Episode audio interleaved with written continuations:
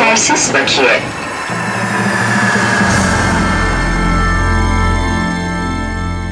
Yetersiz Bakiye hoş geldiniz. Ben Yama Çokur. Serkan Çakarer. Ee, söz verdiğimiz üzere bir hafta sonra karşınızdayız. Ee, sevgili Yetersiz Bakiye, Bakiye dinleyicileri. Ee, geçtiğimiz hafta e, çok olay biriktiğinden konuşmuştuk. E, aylardır program yapmadığımız için bu yüzden böyle biraz dersimizi çalıştık. Böyle bir 6-7 tane haftanın olayı hatta yılın olayı olabilecek olaylar belirledik. E, sonrasında biraz e, ortak yapım platformlarını konuşmak istiyoruz.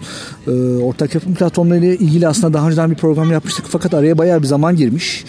Bir, bir güncelleme yapmak istedik. İstersen e, haftanın olaylarıyla başlayalım. Dünya Kupası geçtik. Seyredebildin mi maçları Serkan? Ya çoğunu seyrettim. Favori takımın neydi?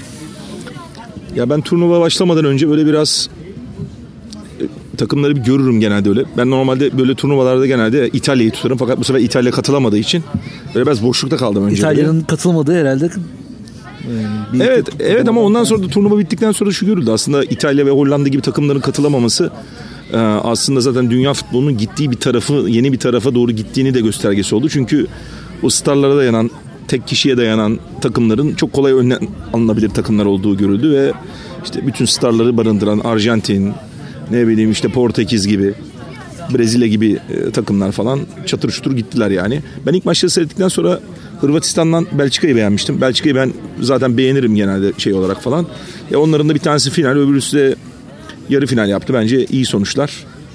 E, dolayısıyla çok sürpriz olmadı benim açımdan yani oynanan real futbol açısından tabii çok büyük sürprizler oldu yani Almanya falan başta olmak üzere ama oynanan futbollar üzerinden baktığın zaman iyi top oynayan takımların yukarılara kadar gittiğini gördük yani o anlamda bence enteresan oldu. Ee, bizim sinema piyasasında enteresan bir şekilde yansıdı bu Dünya Kupası. Ee, İzlanda yine bu Dünya Kupası'nın böyle enteresan takımlarından bir tanesi. Zira takımdaki biliyorsunuz İzlanda çok küçük bir ülke e, ve takımdaki oyuncuların birçoğunda yan meslekleri var.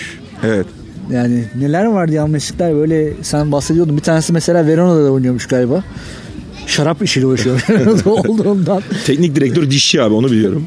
e, paketleme yapan birisi varmış falan filan.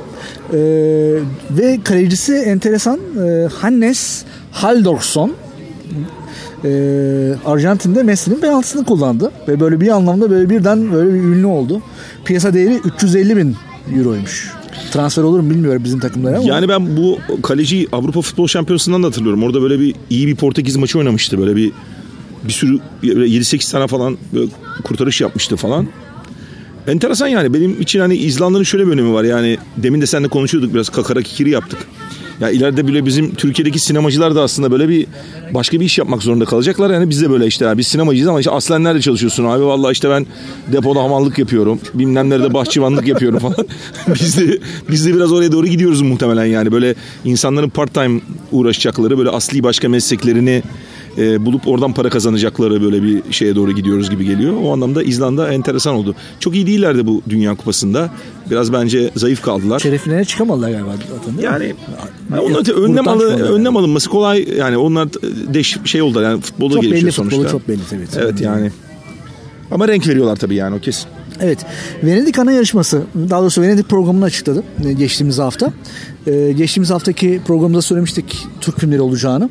Ee, Horizonte bölümünde yani Venedik'in yan yarışmasında Belirli Ufuklar bölümünde Mahmut Fazıl Coşkun'un 3. uzun metraj filmi Anons e, yer alıyor.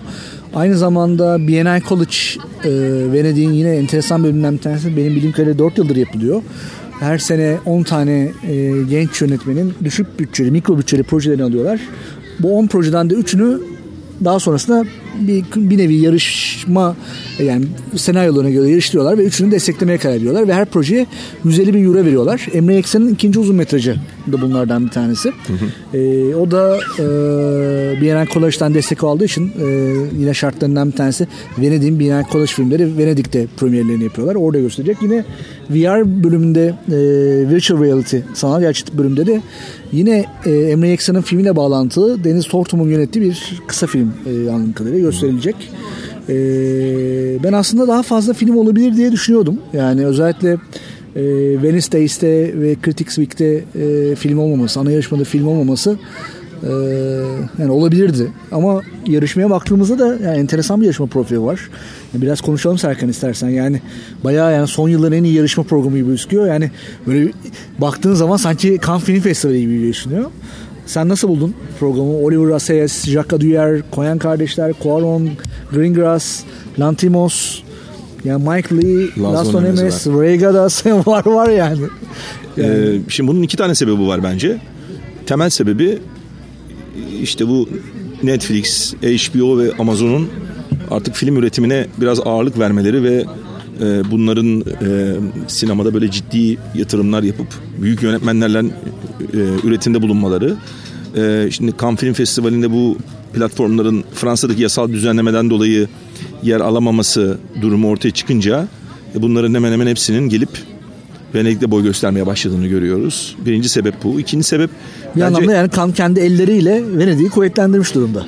Bazı filmleri almadı kan bu sene ve orada böyle bir takım programda enteresan böyle tercihler olunca kanın almadığı ya da almamayı tercih ettiği bazı filmlerin de yine buraya geldiğini gördük. Dolayısıyla burası böyle biraz ağır topların olduğu böyle bir yarışmaya dönüşmüş yani oldu. Bir sürü kan yönetmeninin olduğu bir aslında yarışma yani.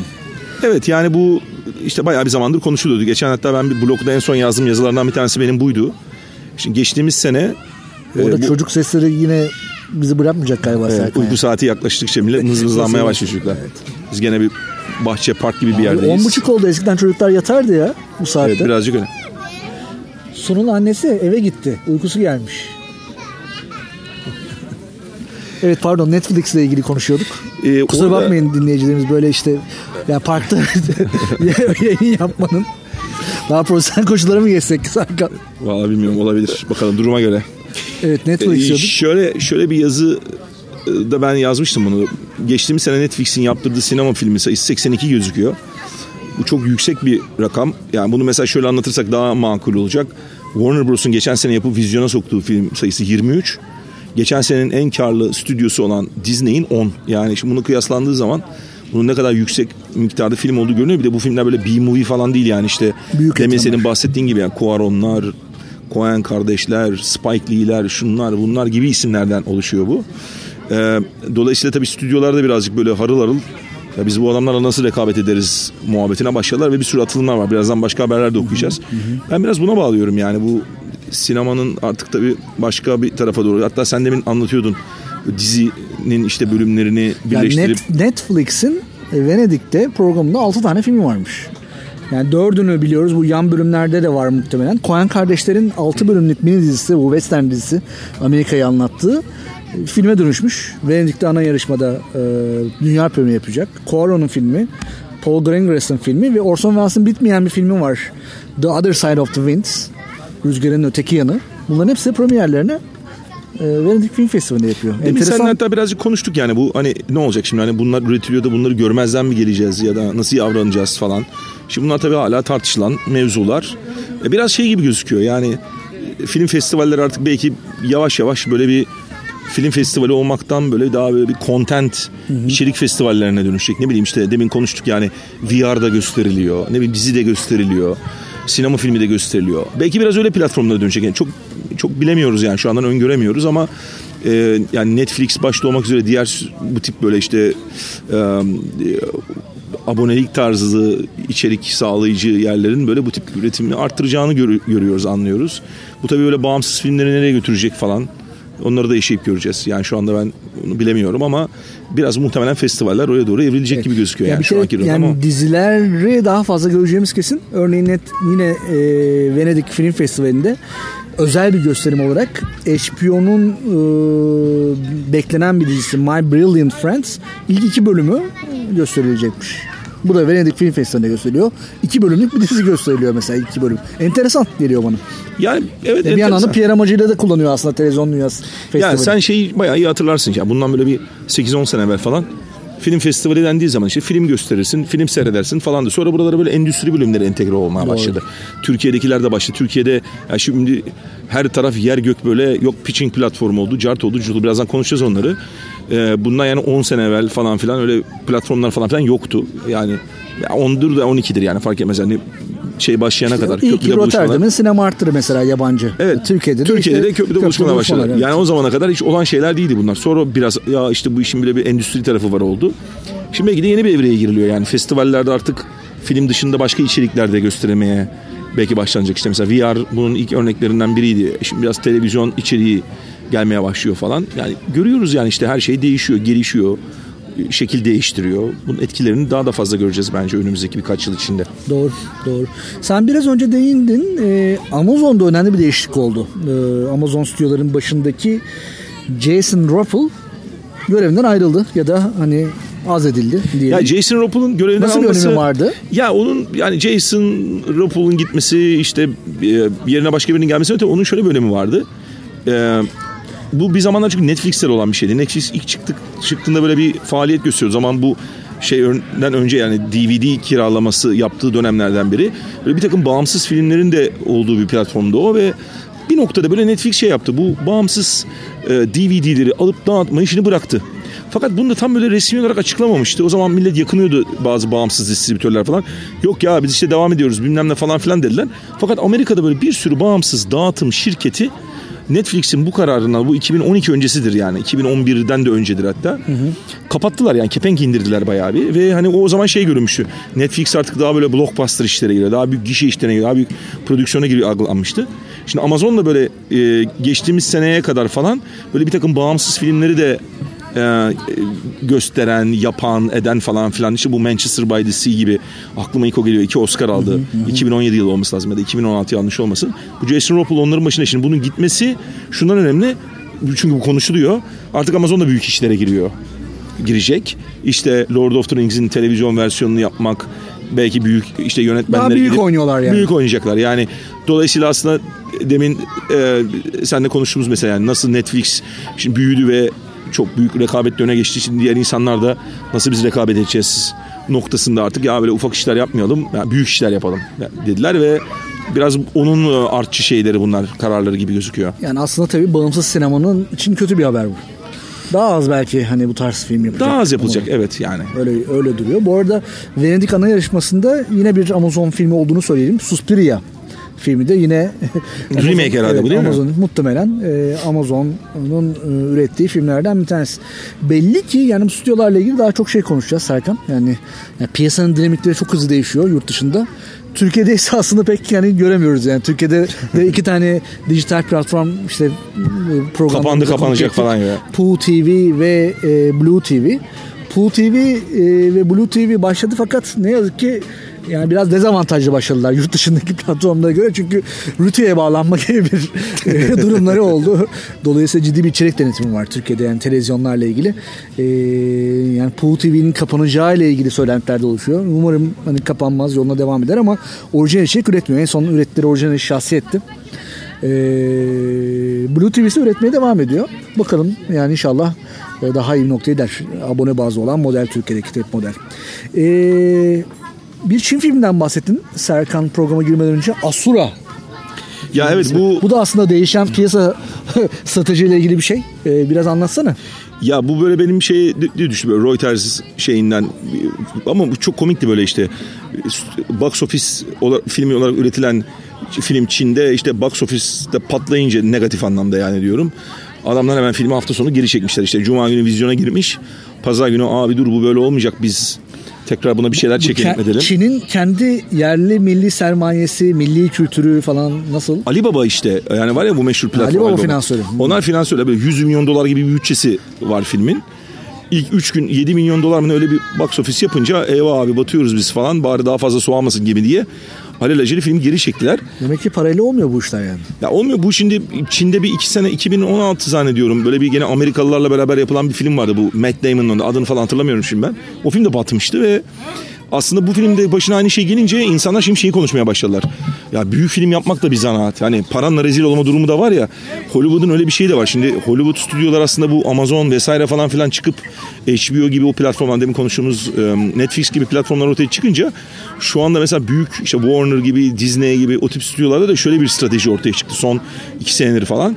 Abi ya büyük yapalım işi çok büyük yani 100 milyon doların üzerinde yapalım ya da böyle sinemada hep beraber seyredilecek hep beraber seyretmenin keyif verici işte korku Aile... filmleri, şunun bunun gibi filmleri yapalım. Jar filmleri. Evet böyle bir ortada böyle bir boş alan kaldı. Şimdi bu Çin vesaire falan başka platformlarda ya biz de bir blockbuster, milli blockbuster yapalım. Bizde de bazen oluyor ya yerli milli kahraman. İşte öyle değil o yani o paraları harcamak demek illa o kadar iyi film yapılabilecek. Yani iyi film yapmanın ya da yapamamanın koşulu hep para eksikliği de değildir. Bazen paran vardır paranla rezil olursun.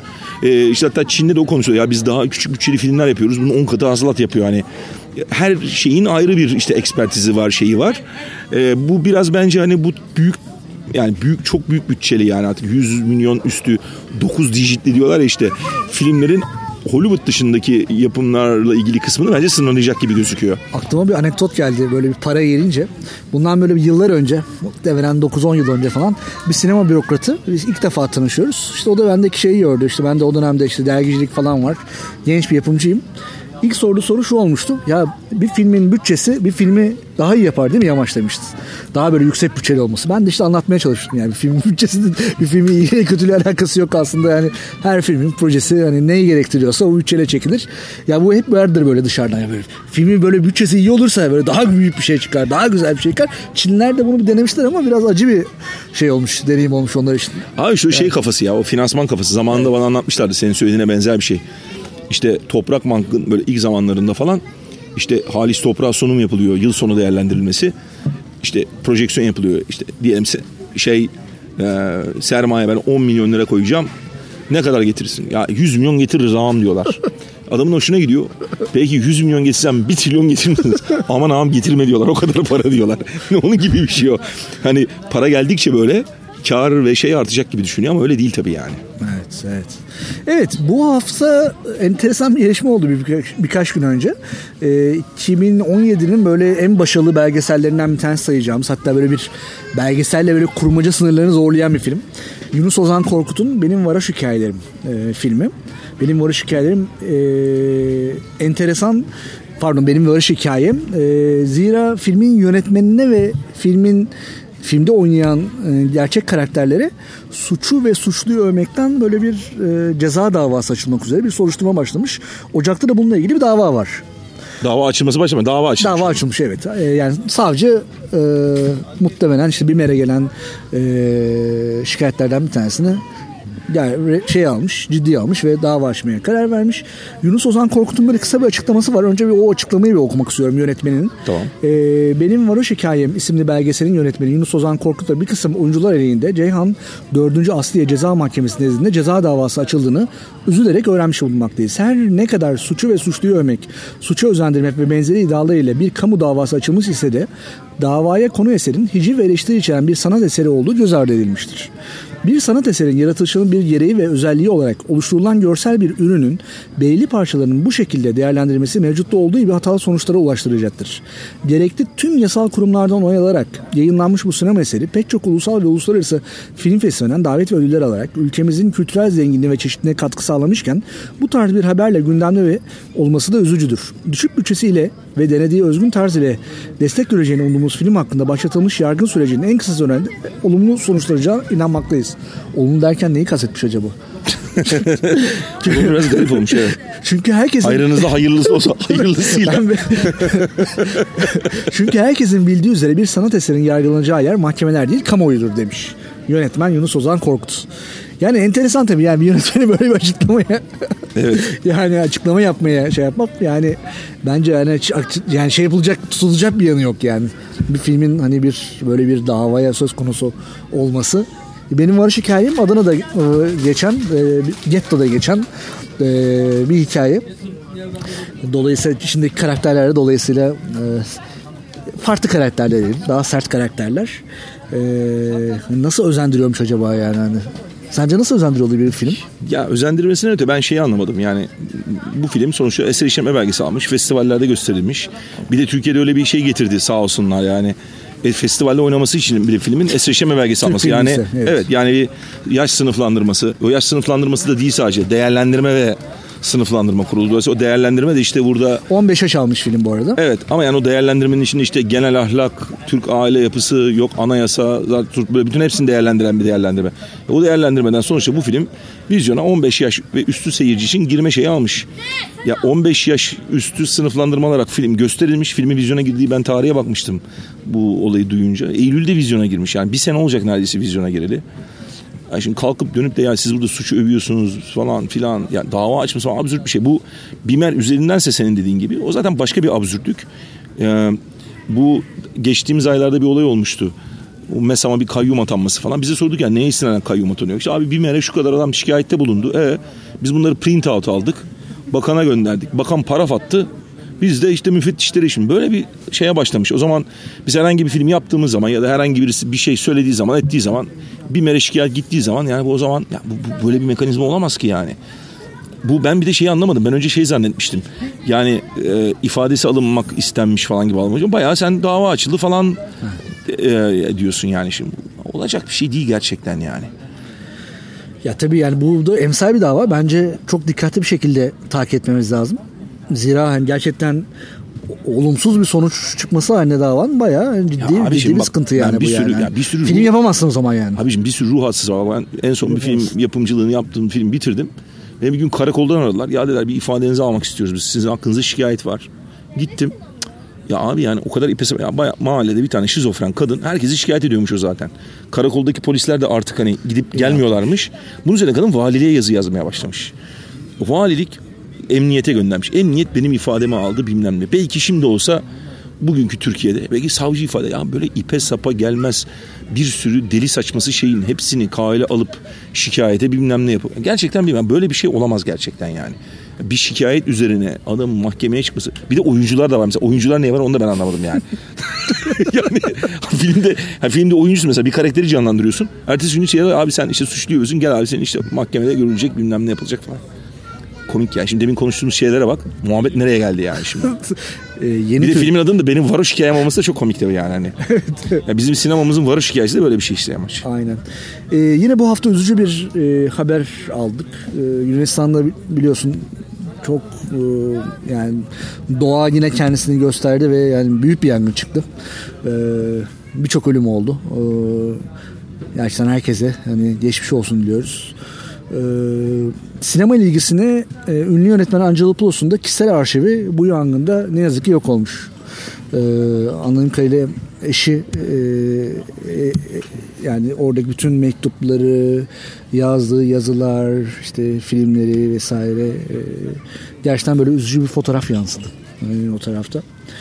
Eee Son olay istiyorsan bir türlü Türkiye'ye dönelim. Ee, sinema mezhep birlikte güç birliği ile ilgili bir havadis verelim. Yani gerçi ne kadar hani kamuoyu ilgilendiriyor bilmiyorum ama biz sonuçta bir endüstri üzerine bir program yapıyoruz. Güç birliği ne öncelikle? Sinema mezhep birlikleri 9 tane sinema mezhep birliğinin oluşturduğu bir yapı. Bir mezhep birliği İzmir'de katılmadı. Bu 9 mezhep birliği e, Pangaltı'da aynı binada 3 e, kat e, da yer alıyorlar. Bunların içerisinde eser sahibi mezheplikleri var, yapımcı mezheplikleri var ve bir tane de oyuncu mezhepliği var. Fakat malum yani Türkiye'deki ekonomik durum giderek kötüye gidiyor. Böyle bir baktık 3 katımız vardı orada. Kar zarar hesabı yaptık. Biraz pahalı gelmeye başladı. Çünkü enflasyon yükseldiği için kira zammı çok arttı tabii yani ondan evet. kaynaklı. Bunun üzerine yani şeyimiz geçmesine rağmen yani Mayıs'taydı. Bir ev sahibi öneri yapalım. Bu üçüncü katı bırakalım. Üçüncü katı bırakırsak böyle yani biraz artık kemer sıkma zamanı. Yani kemeri sıkmazsak belki yıl sonu göremeyiz dedik. Bunun üzerine böyle bir aramızdan bir grup ev sahibiyle konuşmaya gitti mal sahibiyle. Neyse böyle bir noktaya geldik galiba. Ee, dolayısıyla Türk sineması küçülüyor diyebiliriz buradan. Böyle, evet. Yani eski eski basın olsaydı bu haberi duysaydı böyle bir başlık atabiliriz. ee, son katı boşaltma üzerine.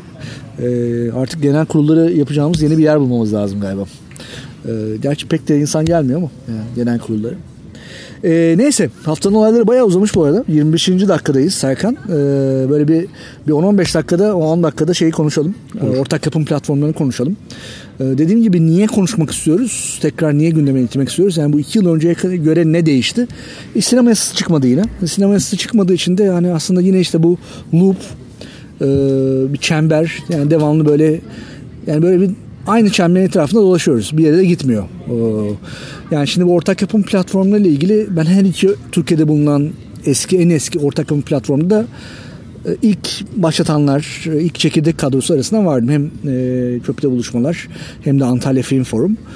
Yani ikisi için de şunu söyleyebilirim. Hani zaman içerisinde tabii yasalar gelmeyince, buralarda biraz daha böyle kendi içine kapanınca e, ister istemez yani bir takım projelerin hayatını değiştiren ama aslında endüstriye katkısı e, göreceli daha zayıflayan yerler haline dönüştü. Önce bu saptamayla başlamak isterim.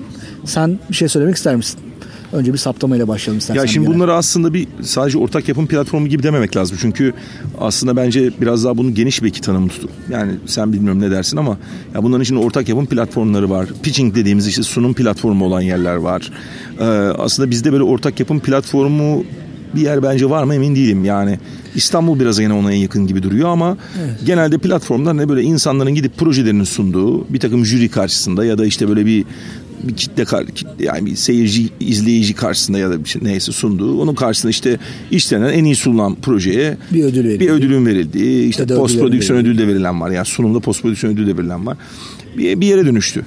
E, bu dünyada da biraz böyle bir trend var. Şimdi bir yandan bu buraların hani o senin dediğin etkisinin azalmasının sebebi tabii ki birazcık rekabet de var. Uluslararası başka bir sürü platformda ortaya çıktı. Dolayısıyla bunları belki böyle bir iki şeye indirgemek lazım. Aslında iki şeyde bir indirgemekten öte ya ortak yapım platformu dediğin yer bile böyle bir yani İstanbul'u belki biraz katabilirsek yani ortak yapımcı bulunamayan endüstri platformunda bir filmi sunmak gerçekten bir filme ne getiriyor belki perspektifinden biraz bakmak lazım. Ne getiriyor ne götürüyor yani. Ya şöyle bir saptama yapmak isterim ben de. Yani yola çıkarken iki yapıda bu arada çok önemli yerler tabii ama yola çıkarken şöyle bir hedef vardı. Yani bu platformların yapımcıyı kuvvetlendirme üzere olan misyonları vardı. Bunlar gerçekleştirilemedi bence. Yani vazgeçildi o bence. Biraz şey. vazgeçildi. Yani tamamen aslında böyle işte hani yönetmenin yapımcı olduğu o modelde orayı daha fazla destekleyen bir model haline dönüştü. Elbette dediğim gibi belli projeler desteklendi. Buradan mutlaka hayatlarını değiştirmiştir. Yani ama hani son kertede baktığım zaman ya şimdi her festivalde e, işte Malatya'da da başladı, Ankara'da da başladı, Boğaziçi Film Festivali'de var. İşte bu tür platformları görmeye başladık ama endüstriye katkıları giderek daha böyle zayıflayan ve sınırlı bir hale dönüştüğünü e, ben gözlemliyorum. E, yani burada da işte dediğim gibi yapımcılarla bir arada yürümemek, e, belki yapımcı sayısının yeteri kadar olmaması, hep yeni hani yönetmenleri çıkmaya teşvik edilmesi ama var olan yönetmenlerin, yapımcıların hani filmlerini yapmaya kolaylaştıracak hani daha böyle fasilitelerin sunulmaması. E, yine çok ödüle oynanması. Mesela ben bu iki platformda da e, hani bunun ben ciddi bir handikap olduğunu düşünüyorum. Hep böyle hani özellikle yönetmenler için ödül almak e, hani üzerindeki son kertedeki havuçun önemli olduğu bir yer. Halbuki aslında oraya gidip ödül proje... para yani onu evet, söyleyelim evet, de. Para veya işte hani in kind hani diyebileceğimiz hani daha Ama genelde para yani. Tabii. Evet para. Halbuki aslında bu tip platformlardaki önemli şey para değildir. Yani projenize feedback almaktır, ortak yapımcı bulmaktır, fonlarla görüşmektir. Yani o taraftan daha çok uzaklaştığını düşünüyorum. Bunda şöyle hani örnek e, verebilirim. Yani bir sürü aslında çekime girmek üzere olan projeler de bu platformlara girmeye başladı. Hani belki çekimine 3 ay var, 4 ay var, 2 ay var. Bu platform Küçük giriyor. platformuna giriyor evet, falan. Yani, yani çok saçma mesela yani. Ee, ya adam başlıyor da işte demin seninle onu konuşuyorduk yani. O platform niye alıyor abi o filmi yani? Yani 3 e, ay sonra başvurur. Yani eser işi yani adam gitmiş şeyden e, bakanlıktan yapım desteği almış. Bir duyuyoruz işte falanca festivalin pitching platformu. Ne işin var abi senin pitching platformunda? Yani sen ortak yapım platformuna tabii ki gidersin yani ona bir şey demiyorum. Varsa öyle bir platform yani ama Gerçekten ben hiç anlamıyorum yani. O insanların ya, ya şey diye mi düşünüyorlar? Ya biz bu adama para ödülü verirsek e, bu adam zaten filmi çekecek gibi gözüküyor. Dolayısıyla hani logomuz falan daha fazla gözüküyor. Öyle mi ya? Öyle, öyle falan herhalde bir şey yani. Çünkü orada bayağı sapla saman birbirine karışıyor. Ben köprüde buluşmalara bile bakmıştım yani geçen sene belki sene falan filan. Ya orada mesela yapım desteği almış film de var. Yapım desteği hiç almamış film de var. Daha yani Anladın mı yani çok farklı aşama. Hadi o biraz ortak yapım şeyinin evet, olduğu bir yer. Evet. Ama yani diğer platformlara da bakıyorum öyle yani yapım desteği alıp Ankara'da pitching'e giden yok Malatya'da bilmem pitching platformuna katılan gerçekten anlamıyorum ben yani. Ya işte sektörde biraz böyle bir opportunist daha pragmatist bir hani belki bir tavır oluşmaya başladı. bu da aslında bizim kaçınmaya çalıştığımız bir şey yapımcılar açısından. İşte kuvvetli yapımcılar çıkmadığı çıkmadığı zaman özellikle yönetmen yapımcı modelinde her 2-3 senede film üretmek mümkün ve tabii her 2-3 senede film üretince aslında film yapmak böyle bir hayat memat işine doğru dönüşmeye başlıyor. Bu yüzden gidilen her işte hani market alınacak her ödül değerli olmaya başlıyor. 5 bin euro, 10 bin euro, 1000 euro bile değerli hale dönüşüyor. ama hani şey bana yanlış geliyor. Gerçekten yani bu platformlarındaki yarışmaların temel amacı aslında bir şey yarıştırmak. Buradan bir para ödülü gelmesi olmamalı. Örneğin yani şöyle örnek vereyim. Yani işte Cannes'ın atölyesine gittiğiniz zaman ya da Berlin Corporation Market'e gittiğiniz zaman ya da Cinemart'a gittiğiniz zaman Rotterdam Film Festivali'ne burada hani birinci öğe bilmem ne ödülü veriliyor diye bir şey olmaz yani. Ama işte arada şöyle bir fark var yani. amaç yani o senin saydığın platformların muadili olabilecek bizde platform yok ki. Yani sen şimdi burada bir atölye tarzı, sinemart tarzı falan bir etkinlik falan zaten yapman mümkün değil. Yani bu bu parayla ilgili bir durum da değil yani. Türkiye sinema şeyi olarak Öyle yani bir periferide bir ülke yani. Burada sen öyle bir platform yapıp da zaten öyle kelli ferli yapımcıların gelip proje aradıkları ne bileyim yapımcılarla ortak yapım platformu kurdukları bir platformu bence zaten tamam. yani şu anda biz onun çok uzandayız. Mesela belki bir 8-10 sene ben bunun hayalini kurabiliriz. Yani biz bölgesel bir şey olabilir miyiz falan diye ama bence şu an onun çok uzandayız biz. O demin dediğin mesela yasaların çıkmaması bir kere şunu gösteriyor yani. Normalde o dediğin şey niye olamadı? Yani niye mesela burası yapımcıları kuvvetlendirelim biz bir endüstri olarak hayalinden vazgeçti? E çünkü bu festivallerin pitching platformlarının alacağı kararla sektörün yapılaşması mümkün değil. Sen yani yasal düzenlemeleri yapıp da bir insanın 3 yılda 4 yılda bir film yaptığı ya işte seninle konuştuk burada ya evet. adamlardan teminat mektubu istenen yapımcılardan teminat mektubu istenen banka teminat mektubu istenen bir ülkeye dönüştük yani. Şimdi böyle bir ülkede biz nasıl film yapalım yani ben ben bakanlıktan para dahi alamam yani şu anda. Düşünsene mesela adam 1 milyon lira para çıktığını düşün. Adam bankadan teminat mektubu istiyor mesela. Hani nasıl olacak yani? Şimdi böyle bir şeyin olduğu yerde bu platformlar sunum platformu yani en iyi niyetlerle yapılsa bile, en büyük bütçeleri falan filan ayırsa bile ha buradan realist olmak gerekirse kimse buraya gelip de yani buradan bir prim seçelim. Onun için Türkiye'deki bütün böyle yapımcılığı, yerleşik iyi yönetmenlerin, iyi yapımcılarını yani daha yerleşik yapımcıların ve yönetmenlerin şeylerini düşünürsek bunların hepsi zaten demin saydığın uluslararası platformları giderek oradan kendilerine ortak yapımcı buluyorlar. Ya bu ben de böyleyim yani sen de böylesin. Tanıdığımız etrafımızdaki bu tip yapımcı şeyi de böyle. Bunlar zaten Türkiye'de. Türkiye'deki bence platformların yaradığı şey şu yani bunu somut olarak öyle söylemek lazım belki de. Yani siz oralara katılmak istediğiniz noktada aslında orada o sunum yapmak için kendinize bir paketliyorsunuz projenizi. İşte ne bileyim böyle bir İngilizce çevirttiriyorsunuz. Ne bileyim bir sinopsis yazmak durumundasınız. Bir çalışıyorsunuz ve bir e, bir ürün paketi oluşturuyorsunuz. Sunum paketi aslında oluşturuyorsunuz. Bu, böyle bir fiili şey yarıyor bu. İki, eğer bu etkinliklerin içinde de böyle işte şeyler var. Yani içinde daha iyi jüri üyesi olan, daha deneyimli jüri üyelerini koydukları ulusal veya uluslararası yerlere bu projenize başvurduğunuz zaman hem o öyle bir ürün paketiniz, sunum paketinizi elde ediyorsunuz hem de oradan bir feedback alma imkanınız oluyor. Bak ben mesela çok iyi hatırlıyorum. Köprüde buluşmanın ilk senesiydi. Benim de orada bir tane projem vardı. Uzun metrajlı proje. Bak bu burada rahmetli Baum'i anladım. Baumgartner ilk ve son kez gelmişti muhtemelen şeyde köprüde buluşmalara. Biz Baum ile konuştuk falan filan böyle. Pandora film. Pandora film. Baum dedi ki abi bu çok iyi bir proje. Ya dedi böyle yazıyı falan biraz azaltın. Biraz böyle dedi resim mesim koyun dedi Serkan dedi falan. Nasıl yani? Video koyun, resim koyun. Boş ver abi. Böyle dedi bir yerlerde dedi bu kadar dedi sen ömeler falan bunu derler dedi. Esas buna bakarlar falan dedi. Biz adamın dediğini dinledik. Böyle bir takım resimler, bilmem neler, şunlar bunlar falan filan hazırladık. O proje sonra Saraya Boya seçildi. Ve biz Sinelink'te o hazırladığımız, o feedbackle hazırladığımız dosyayla en iyi sunum ödülü aldık. Onun da bedeli o zaman 10 bin euro falan gibi bir paraydı. Böyle e, e, pozitif etkileri var bunların ama dediğim gibi yani o yapımcısı olmayan bilmem nesi olmayan bir projenin Türkiye'deki herhangi bir sunum platformuna gidip de buradan işte ben ortak yapımcı bulacağım. Oradan para bulacağım. Oradan ön satış geliştireceğim işte bilmem artıya falan. Ya bunlar biraz hayal yani. Bu gerçekçi olmak gerekiyor.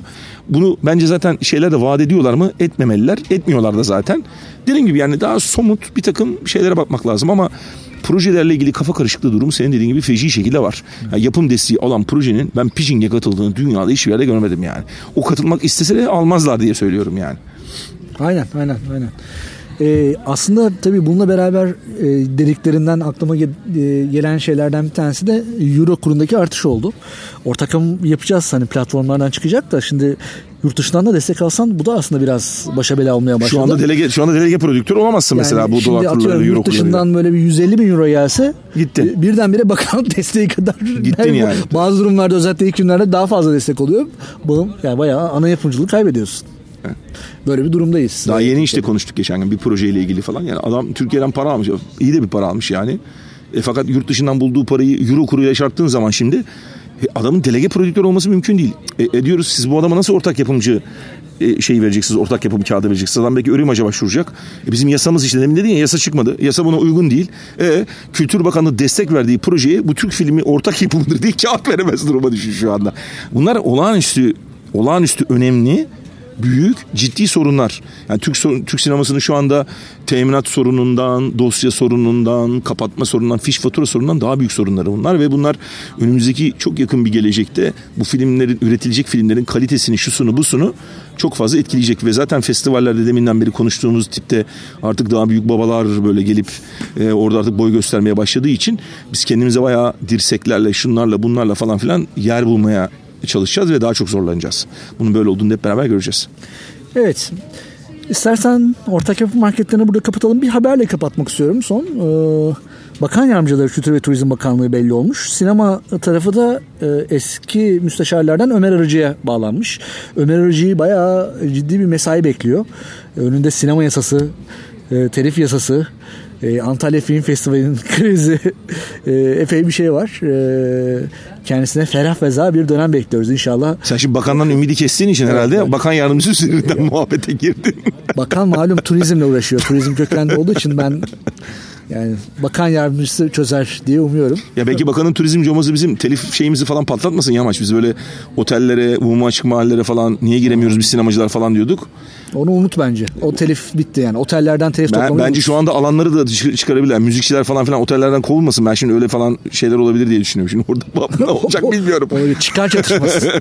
çıkar çatışması. Vallahi yaşayıp göreceğiz yani. Evet. E, pazar yapma sözümüzü tuttuk. Güzel Gele... bir duygu. Bu güzel bir duygu. Sözün tutabilme duygusu. Gelecek pazar görüşmek üzere diyoruz. İyi haftalar. İyi haftalar. Yetersiz bakiye.